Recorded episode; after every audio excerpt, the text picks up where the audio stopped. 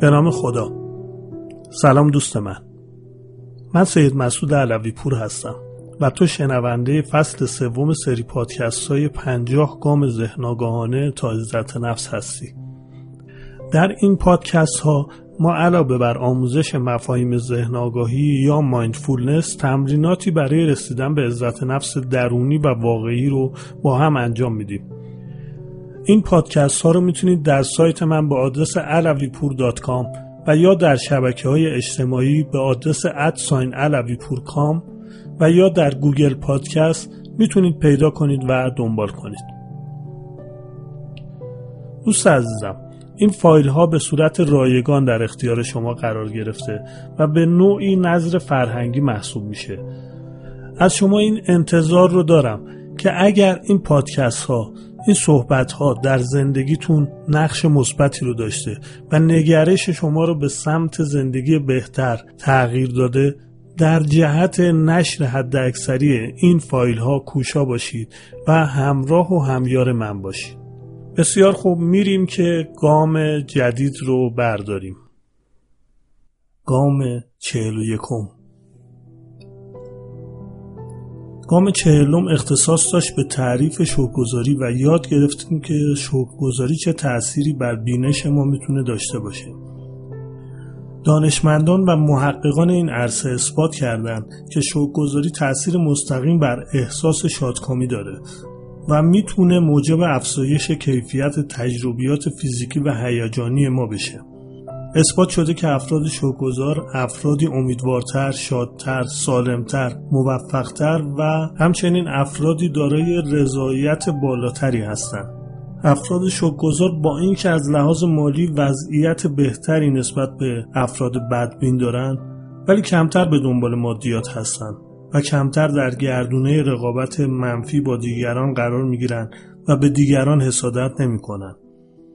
در بین همه تمرینات قلبی شوکگذاری از همه ساده تر و موثرتره.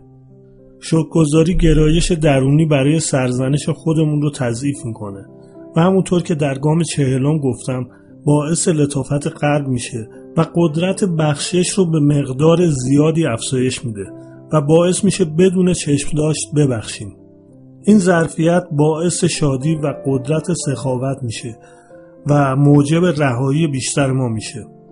همچنین باعث میشه که همبودی بیشتری با جریان وحدت الهی حس کنیم. شکرگذاری باعث میشه که از زندگی لذت ببریم و موهبت زنده بودن رو لمس کنیم و با تمام وجودمون از این موهبت استفاده کنیم. برای مشاهده اون چیزی که لازمه برای شکرگذار باشیم. خوبه که با ذهن مبتدی نسبت به اون چیزی که در اطرافمون میگذره نگاه کنیم. و می‌بینیم که چقدر چیزهایی برای شکرگذاری داریم که ازشون غافل بودیم و هستیم. تمرین. امروز تمرینمون با این که کوتاهه ولی باید تو زمان خیلی زیادی این تمرین رو انجام بدید روزهای زیاد شبهای زیاد این تمرین رو انجام بدید و مرور کنید در دفتر تمریناتتون یک بخش برای شکرگذاری باز کنید هر روز حداقل ده مورد از نعمتهایی که دارید رو یادداشت کنید. می‌تونید نعمتهایی که دارید رو از ده مورد هم بیشتر یادداشت کنید ولی حداقل ده مورد کمتر نشه. اونها رو یادداشت کنید و براشون گذار باشید. به عنوان مثال برای افرادی که دوستشون دارید.